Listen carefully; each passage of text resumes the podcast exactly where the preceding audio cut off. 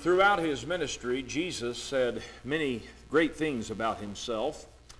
In contrast to the world's darkness, he said on one occasion, I am the light of the world. When he thought of our waywardness, he said, I am the way. On one occasion, when he thought of our helplessness, he said, I am the good shepherd. When he thought of our deadness in sin, he declared, I am the resurrection and the life. And on this occasion, when he thought of the greatness of Jonah, whose preaching we remember transformed Nineveh's rioting into tears of repentance, he said, Behold, a greater than Jonah is here. And in the same vein, thinking of Solomon's wisdom, glory, and greatness, he said, A greater than Solomon is here. Now, whenever we look at the contrasts and the comparisons that are made by our Lord, it is to be remembered that He is greater than anything He is likened to. Human language will always fall short of expressing all that He is. Every comparison, metaphor, and simile simply skirts the edges of Christ's glory. And that's really the way it is with anything that we might use to try to express our feelings about Him. The world's most imaginative architects have sought to build cathedrals worthy of him, but they have entirely missed the point and they have failed. The greatest musicians of all time have sought to create music sweet enough for his hymns of praise. Their songs are dissonant next to the songs they sing in heaven, however. The pulpit's greatest orators, whose sentences are like golden arrows aimed at the hearts of their hearers, cannot find enough words in all of the English language or any other language to set Christ forth in his true beauty. But what a concise declaration that is very rich with meaning and symbolism and truth that the Son of God makes here when he says, Behold, a greater than Solomon is here. I want us to pitch our mental tents on that vast field of thought for a little while tonight when Jesus said, I am greater than Solomon. I can tell you that it was a very appropriate reply for the occasion on which it was spoken the scribes and the Pharisees, whose creeds Jesus repeatedly condemned and whose hypocrisy Jesus over and over unmasked, once again daringly came to Jesus, saying in Matthew 12 and 39, Master, we would see a sign from thee. And Jesus said, or Jesus refused to grant them their request. He begins in verse 39 by saying, An evil and adulterous generation seeks after a sign and no sign will be given, given to it except the sign of the prophet Jonah. Now, it was not that the Lord was averse to performing a miracle to prove that he was who he claimed to be, because after all, that was the purpose of Christ's miracles. That was really the purpose of any miracle ever performed within the Bible, was to prove the veracity of the Scriptures or the claims of the one who was working the miracle. We recall that in John the 20th chapter, verses 30 and 31, that John declared that there were many things that Jesus did that were not even recorded in that particular gospel, but he said these are written that we might believe that he is the Christ, that he is who he claims to be. And so it would seem to us as though Jesus would be eager to perform a miracle before anyone if it would go to prove that he was the Son of God. But on this occasion, Jesus said, A sign will not be given, except, he said, the sign that already has been given. He said, No sign will be given to this generation because it's an evil and an, and an, adulterous generation. That is, the Lord could look beyond the facade and he could see their hearts, and the Lord could see that these indeed were an hypocritical and an insincere people. And he said that, uh, and he bases that in part upon the fact that they had already received signs from God, as it were, that they rejected. They had already received the truth of their own scriptures that they had turned a deaf ear to, and that was shown in the sign of the prophet Jonah. Now, there was a type in what happened to Jonah, that familiar story that these people obviously overlooked. He said, As Jonah was three days and three nights in the belly of the great fish, so will the Son of Man be three days and three nights in the heart of the earth. And he says, The men of Nineveh will rise up in the judgment with this generation and condemn it because they repented at the preaching of Jonah and indeed a greater than Jonah is here. Now, we of course recall the story of Jonah and how that after he refused to go where God told him to go to preach what he was supposed to preach, that he ran from God and he boarded a ship and that he was cast overboard from that ship and swallowed up by a great fish that God had prepared. And he spent those three days there in the belly of that fish, and that fish finally spit him up on dry ground, upon which uh, Jonah went, repented before God, and went to Nineveh, and he preached to that city, and God turned that city around to the preaching of Jonah. Well, that was a foregleam of the fact that Jesus Christ would die upon the cross and then would be buried in the heart of the earth. He would rest in the tomb of Joseph of Arimathea, but for three days, and then he would break the surly bonds of death, and he would come forth victorious over sin and the grave. And there was never a greater miracle ever performed than that. There was never a greater evidence of the Holy Spirit given than what the Holy Spirit effected within Jesus when he was resurrected from the dead. And Jesus, knowing the hearts of these people, knew that based upon the condition of their heart, that they would reject even the resurrection of Jesus Christ from the dead. And if there's anything that the Scriptures teach so far as man finding himself in a hopeless state, it is when a man can see the clear evidence of the resurrection of Jesus Christ and still deny that Jesus is not who he claims to be. And so he says, Nineveh repented at the preaching of Jonah, but knowing the hearts of this people, you're not going to repent even though you see the Lord rise from the dead. And so, what good would it do for me to put on a show or work a miracle for you here? And so he refused. And then Jesus cites another example. He says, The queen of the south will rise up in the judgment with this generation and condemn it, for she came from the ends of the earth to hear the wisdom of Solomon, and indeed a greater than Solomon is here. Now, if they answered Jesus when he said that, the Bible doesn't tell us how. But I rather think that they silently answered him with their scowls and with their sneers and by clenching their fists. And could you have put their angry words in uh, thoughts into words, they would have said something like this: Solomon, a king's son, born in a palace, and who are you but a carpenter's son born in a barn? Solomon was from the great city of Jerusalem, and you're from that tiny backward town of Nazareth. Solomon went around wearing a robe, and you go around uh, uh, adorned in a peasant's garb. Solomon commanded triangular armies and navies. You go around raking gutters to get people to follow after you. Solomon drank from vessels of gold, and you asked Samaritan harlots for a drink of water. It took Solomon 13 years to build his house, and you don't even have a home. And Solomon dined with the elite of the earth, such as the queen of Sheba, but you go around eating with publicans and with sinners and with the lowlifes of this earth. How in the world can you make such a such an audacious claim that you are greater than Solomon?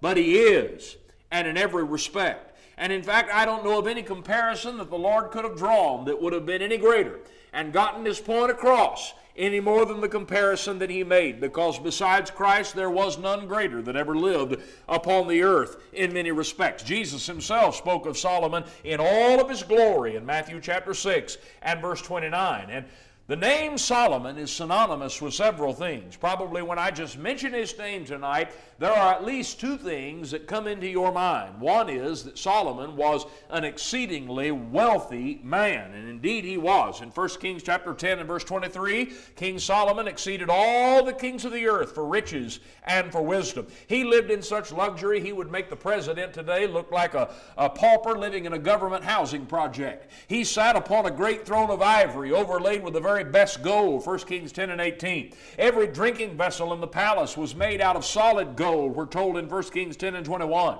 The king made silver as common in Jerusalem as pebbles and stones scattered around on the ground, verse 27. He built a temple that was one of the architectural wonders of the world, filled with gold and silver and uh, every imaginable precious jewel that had been gathered from the four corners of the earth. His economic policy for Israel was built on the notion of trade with other the nations, which expanded and enriched Israel until it became the envy of the known world. And then you probably think of Solomon as being very wise, because God indeed granted him wisdom more than any other man, the scripture tells us in 1 Kings 4 and verse 29. He was wiser than all men, the Bible says. God gave him largeness of heart like the sand on the seashore, and that was evidenced in his life. He was such a prolific man. He wrote 3,000 proverbs, he wrote 1,005 songs. He spoke with scientific expertise well predating the age in which he lived, about animals and birds and creeping things and fish. And in fact, his wisdom was so impressive that men of every nation under heaven, including the most noble of kings, came from all over the earth to come and merely sit at his feet and to hear Solomon talk. Solomon as well was great in rule. The Bible tells us in 1 Chronicles 29 and 23 that he sat on the throne of the Lord as king and he prospered and all Israel obeyed him. Now, sometimes in our democratic form of government, uh, people of this country go to the polls and they elect a man to the presidency. And they sometimes elect him by such a wide margin, we call that a landslide victory. And the result of that is we say that he goes to Washington with a mandate. And that simply means that he's going to go to the nation's capital carrying a big stick. And that he's going to be able to most likely push through the agenda that he campaigned upon because he was so wildly popular and overwhelmingly voted in by the American people. And his approval ratings are probably going to ride very high for quite some time. Well, Solomon was not elected to office. He was, of course, uh, anointed and, and, and, appointed by God for that particular place, uh, a throne upon which he sat. But nonetheless, Solomon was a wildly popular king. The Bible teaches that all of Israel humbled themselves before him. They obeyed him. And why not? Because he led Israel to a glorious hour. They prospered as a people. And the Bible says that God exalted Solomon exceedingly in the sight of all Israel and bestowed on him such royal majesty as had not been on any king before him in Israel. You talk about the Camelot of ancient Israel. Here was an era of pomp and circumstance and glory and power and splendor splendor and riches and sovereignty in the world. Why wouldn't he be popular? And yet to this day, Solomon is remembered as one of the greatest rulers in the history of the world. And in fact, Israel never saw a more glorious hour than that 40 year reign of Solomon. But after all of that is said, and much more, here's Jesus, the fisherman, the son of a carpenter, the vagabond who traveled no farther than the small region of Palestine, who had the audacity to say, I am greater than Solomon. But indeed he is, and in many regards, and I want to talk to you about some of them tonight. I want to begin by saying that Jesus had a greater birth than Solomon. Now, on the surface, it may not seem that the births of these two great men would even begin to compare, because after all, you would be impressed with the birth of Solomon and not so by the birth of Jesus. Solomon was born in a chandelier illuminated palace attended by nursemaids and servants of every kind. Jesus, on the other hand, was born among cattle in a lantern lit barn in Bethlehem. Solomon was born into a nation that was ripe for prosperity, the throne handed to him on a silver platter. Christ, on the other hand, was born into the saddest hour of the world's history, and his life was difficult, his throne ultimately earned by dying upon a cross. But that's not the real difference. After the fashion of any other man, Solomon was conceived of David and Bathsheba, but only in a fashion fit for one who was divine becoming a man. Jesus was conceived of Mary and the Holy Spirit. Joseph was told by the Holy Spirit in Matthew chapter 1, verse 20, by the angel, David, do not be afraid to take to you Mary your wife, for that which is conceived in her is of the Holy Spirit, and she will bring forth a son, and you shall call his name Jesus, for he will save his people from their sins. No greater declaration could be made about the birth of anyone, of course.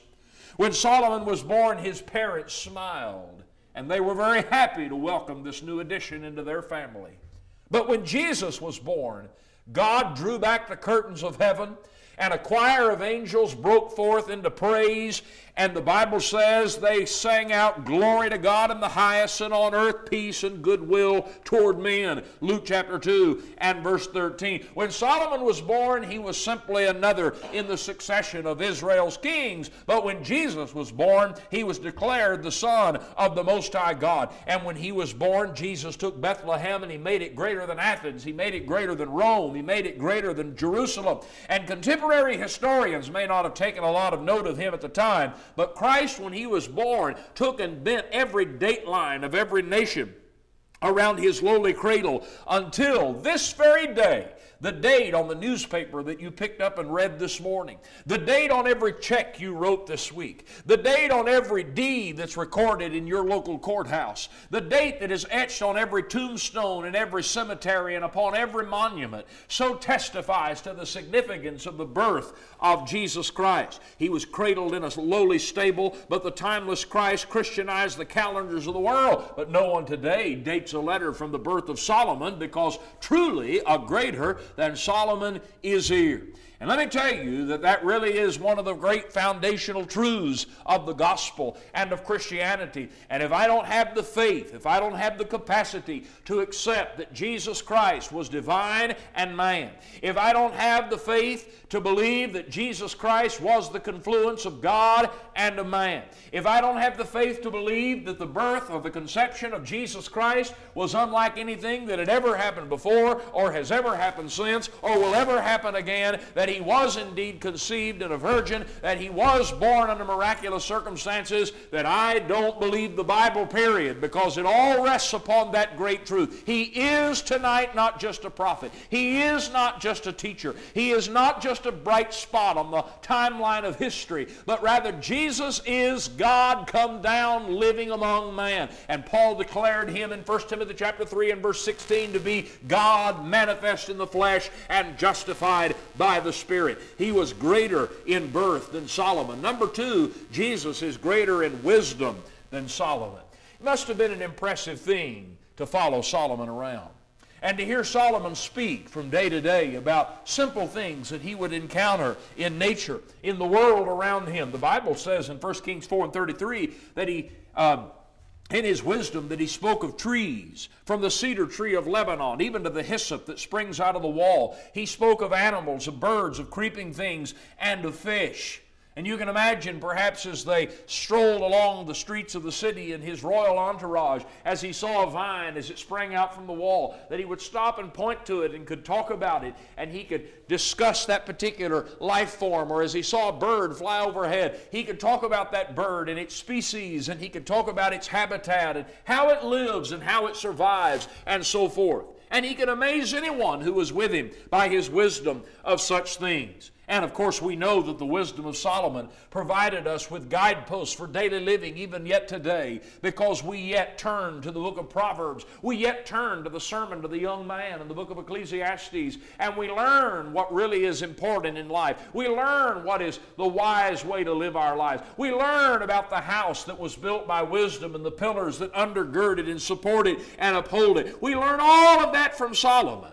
But yet, Christ in his wisdom could go farther than simply telling of the trees and the birds and the vine and the fish, but rather Jesus could tell how those things came to be because He made the tree, He made the animal, He made the bird, He made the fish. He predates Solomon because before Solomon was ever thought of, Jesus was. Jesus always has been. And the Bible says in Colossians 1 and 17, all things were created by Him and for Him, and He is before all things, and by Him all things consist. Solomon might could have spoken about the fowl of the air, but he couldn't, as could Jesus, mark the fall of every tiny sparrow. Solomon might have known a lot about fishing, but he couldn't do what Jesus did, and that is fill up a net that was empty all night with enough fish to sink a ship. Solomon had a vast knowledge of trees, but he couldn't do what Jesus did on one occasion, and that is kill a barren fig tree with a few quietly spoken words.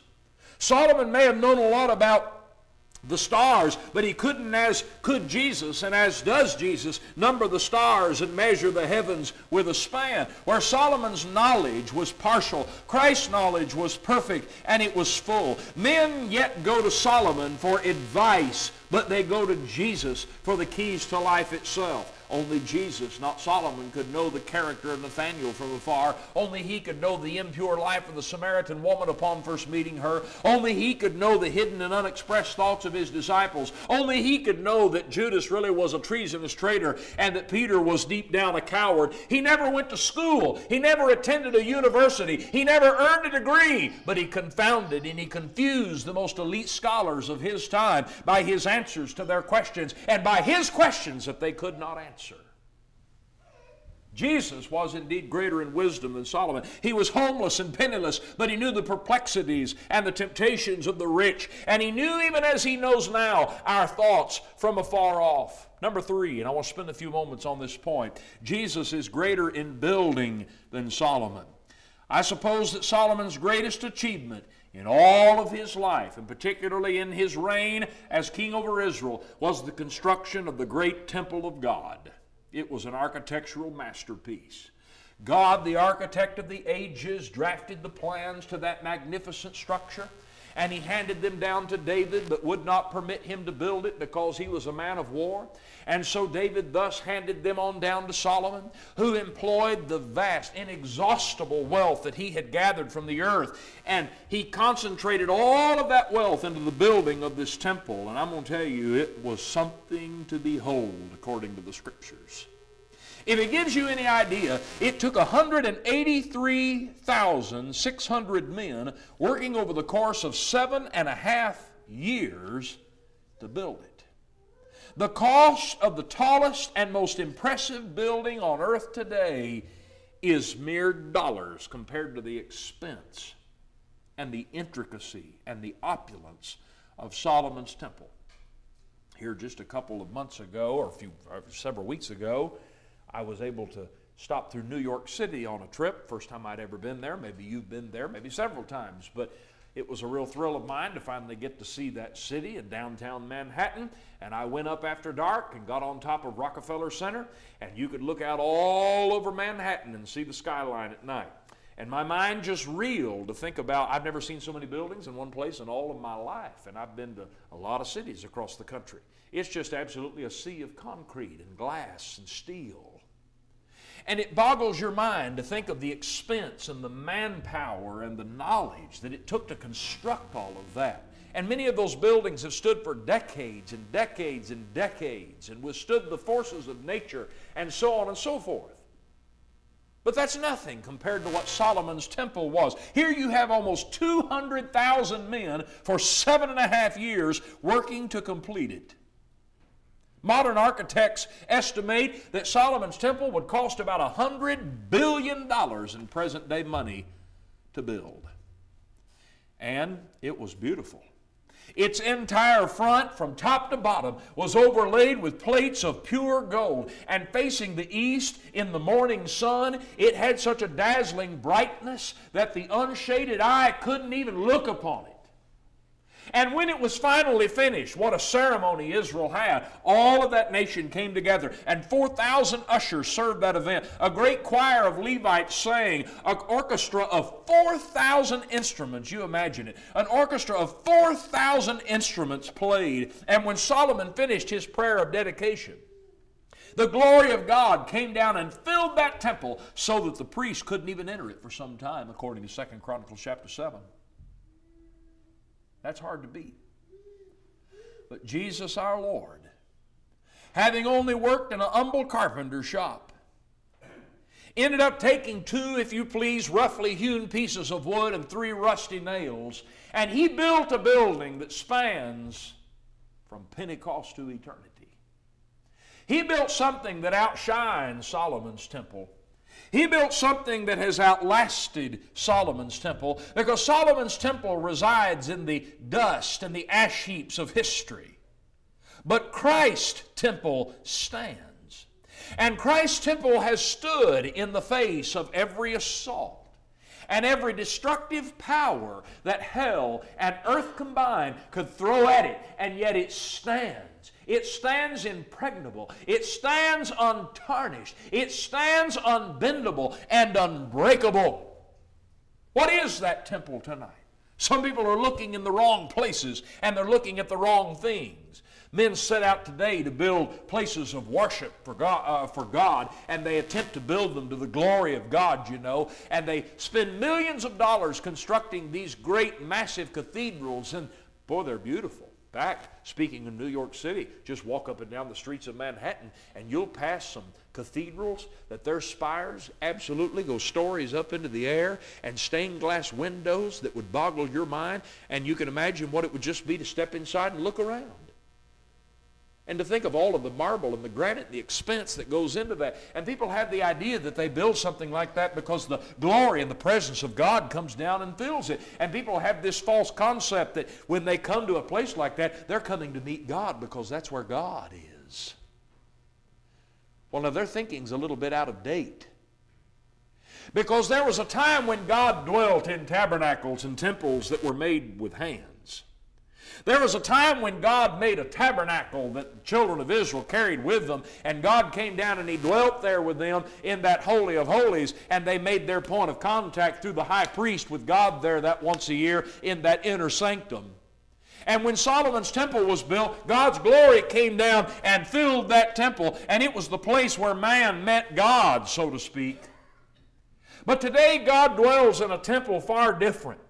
The Bible says in 1 Peter 2 and verse 4 that Christ was a living stone, rejected indeed by men, but chosen by God and precious. And you also, as living stones, are built up a spiritual house, a holy priesthood, to offer up spiritual sacrifices acceptable to God through Jesus Christ. We are that temple. The church of Jesus Christ is that temple. It was founded by the Lord upon the great and indestructible and undeniable fact that Jesus is who he claims to be the Christ, the Son of the living God. It was purchased by the supreme price of his blood, which is more. One drop is worth more than the billions upon billions of dollars that went into constructing Solomon's temple. And the Lord dwells in his temple today, in that he dwells in the hearts of his saints, he dwells within his church. And this building has nothing to do with it tonight. This building is a place of convenience where we come together to do what the Scriptures have appointed us to do. But God isn't here in this building any more than He's anywhere else. God dwells in our hearts. And when God's people come together in appointed by divine authority, they come together in an assembly like this. It doesn't have anything to do with this building. It's the fact that God's people are together and God is with us tonight. God is with you every day and He's with me as His child every day. And I am the temple in which He takes up His abode, in which He lives, in which He dwells and holds sway and reigns as King of kings and Lord of Lords. And that leads me to my next point. And that is that Jesus sits upon a greater throne than Solomon ever thought about. And in fact, let the Bible itself describe the throne upon which Solomon sat in 2 Chronicles 9 and verse 17. The Bible says, Moreover, the king made a great throne of ivory, and he overlaid it with pure gold. The throne had six steps with a footstool of gold, which were fastened to the throne. There were armrests on either side of the place of the seat, and two lions stood by the armrests. Twelve lions stood there, one on each side of the six steps. Nothing like this had been made for any other kingdom. When you walked in, if you were so privileged, into the palace and into the throne room upon which Solomon sat, you knew you were somewhere. But Jesus sits upon a greater throne. And it is a different throne. Now, when Solomon became the king, when Solomon finished his temple and it was dedicated, I described what that ceremony must have been like to you, but let me tell you about something greater. Jesus came down here to this world and he lived 33 years being rejected by man. He left the ivory palaces above and came down to this old world of woe, as the song talks about. He left the hails of heaven to come down here and receive the nails of earth. He was rejected of men and even by his own. He did not have a place to lay his head. He did not have all of the luxuries, all of the conveniences, and all the glories that you would attribute normally to a king of any kingdom, great or small, here upon this earth. His life was humble, and by man's standards, his life was pitiful. And at the end of that 33 years, with all of the cruelty that man could find in his heart, they took this one who came among them and only did good and claimed to be their Savior and they stretched out his arms after slapping him and spitting on him and cursing him and beating him and scourging him. And they spread out his arms upon a cross and they nailed his hands there and they nailed his feet there. And they suspended that cross in between heaven and earth and dropped it into its socket. And there he hung for six bloody, shameful, dreadful hours. And finally he died. And they took his mangled body and his disciples placed it in the borrowed tomb of Joseph of Arimathea. And it was sealed and a watch set over it. But just as Jesus had said, but no one seemed to understand, on the morning of the first day of the week, the Spirit of God resurrected the body of Jesus Christ. And he came forth from that grave a victor. He came forth from that grave having conquered sin and everything that had defeated man up unto that point. He took death's sting away and he completed heaven's plan of redemption. And after just a few more days, speaking his final and parting words to his disciples, he went up on top of a hill and there he began to lift up off of this earth. And as he disappeared into a cloud and off into the heavens, something glorious took place on the other side. There was a crowd, I believe, waiting in heaven for him. There must have been legions of angels lining the golden paved streets of glory. And all of a sudden, the gates swung open, and the King of Kings and Lord of Lords was ushered in. And he was led to the right hand of God the Father, where he had the crown placed upon his head where he received the royal robe and he received the scepter of power and he sat down at God's right hand and he took up his rule at that moment in time over his kingdom upon this earth. You talk about an inauguration. You talk about a coronation. That's what took place in heaven that day. And that's where Jesus is. And do you know I'm ashamed to tell you tonight that there are millions of people in the so called Christian community who would take that away from Jesus our Lord in some manner of speaking? Because they have this all wrong. In fact, it amazes me how people can read the Bible, how people can read the Gospels, how people can read about Jesus' constant interactions with the people of his day, with the Jews of his day, and even his disciples, and read about the false notions that they had concerning who Christ was and the kind of king that Christ claimed to be, or the kind of king that they thought their Messiah was going to be. But Jesus wasn't that kind of king. He never came trying to gather up armies with weapons in order to bring about conquest on behalf of God. He didn't come riding in upon his white horse and flexing his muscle of power and taking over the kingdoms of this earth. Rather, he lived a very poor, and again by man's standards, pitiful life. And his message was not one of power and of conquest so far as man's thinking was concerned. His message was one of meekness. What kind of king says, if your brother would smite you, turn your, uh, turn your cheek and give him the other. What kind of king that wants to take over the world would teach a doctrine that says to love your enemies and bless those that persecute you and so on and so forth? What king lays down and allows his enemies to treat him like that? Well, he wasn't that kind of king. And you know people can read the same Bible you've got tonight and they can read all of those passages about why they ultimately, and that's why they crucified Jesus. They crucified him because they wanted their king, their Messiah, to come in and break the back of the Romans and once again bring about the glory days of Solomon for them. That's what they thought. But that wasn't the kind of king he came to be. And do you know there are those in this world today that teach that Jesus came into this world to be a king over all in the world. But because he was rejected by the Jews, because they were not prepared to receive such a kingdom, now this is their doctrine speaking, because they were not prepared to receive such a kingdom, he failed in that mission and he had to postpone it. And they say that what Jesus did after he was rejected and ultimately crucified is he built his church here upon this earth as a temporary stopgap measure, as an afterthought. And he built that church to last here until one day he can come and get it right until one day he can come back to this earth and he can finally conquer his enemies and he can finally reinstate the throne of David and sit down over there in the city of Jerusalem and reign and rule over a literal kingdom on this earth for a thousand years. And that is the doctrine of dispensational premillennialism. And nearly every denomination in this town, up and down every street that claims some form of Christianity, teaches some form of variation of that doctrine tonight. Jesus failed in nothing. Jesus didn't have to put off anything. Jesus didn't miscalculate anything. But when he came to this earth the first time, he knew exactly the world that he was coming into. And he knew how man was going to treat him. He knew that he was going to be rejected, but he built his kingdom anyway. And he built it upon those who would believe in him. And yet to this day, when I obey the gospel of Jesus Christ, and I'm baptized for the remission of my sins, according to the first chapter of the book of Colossians, I am delivered out of the power of darkness and I am translated into the kingdom of God's dear Son. And Christ reigns over that kingdom now in heaven, and He takes up His reign in my heart when I become such as should be saved. Isn't that wonderful?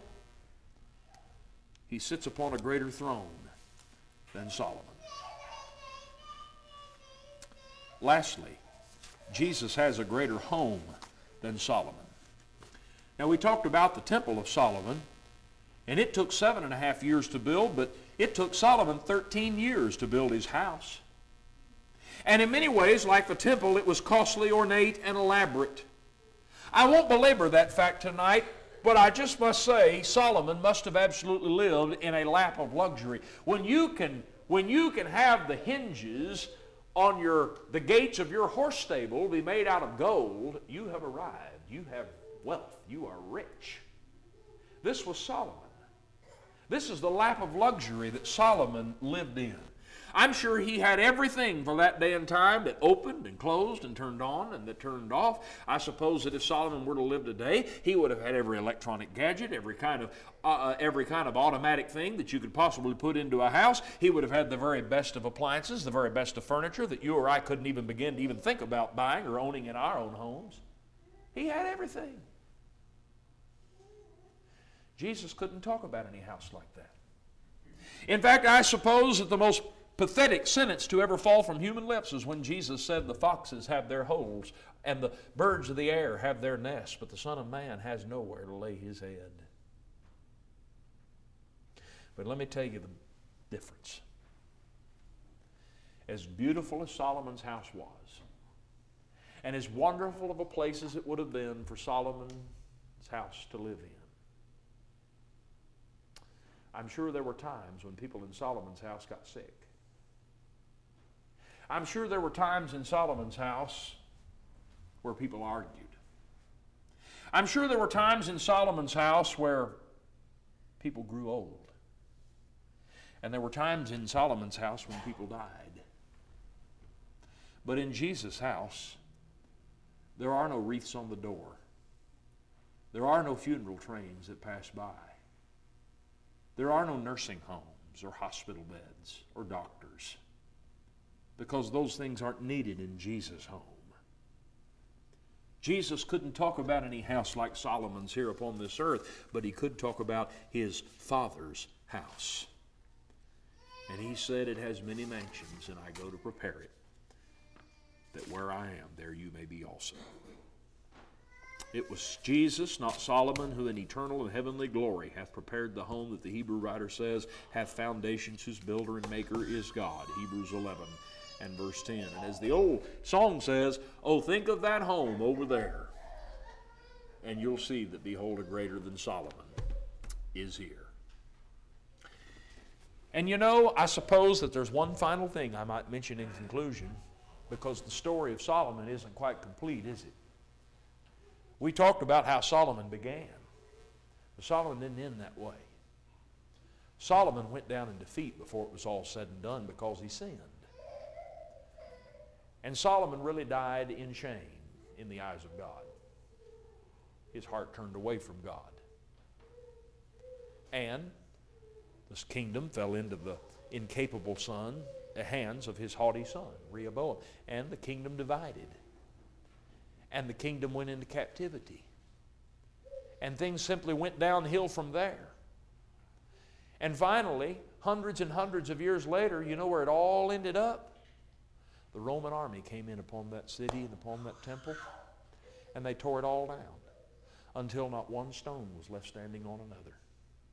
And that nation that Solomon had ruled over was scattered to the wind, never to be rebuilt. Jesus lived a poor and forsaken life on this earth. But he went home to something better. And he has a kingdom, he has a temple that will stand forever. Are you a part of it? Are you a citizen of that kingdom? If you're placing your hopes and your dreams and ambitions on the things of this earth, you're making a very foolish mistake. Because as we turn on the news every night, especially lately, we see that things are in great peril. And things are very unpredictable from one day to the next, and there are a lot of anxieties and fears and uncertainties. And that's the way it will always be in the kingdoms of men. They come and they go, they rise and they fall. But Jesus' kingdom will stand forever.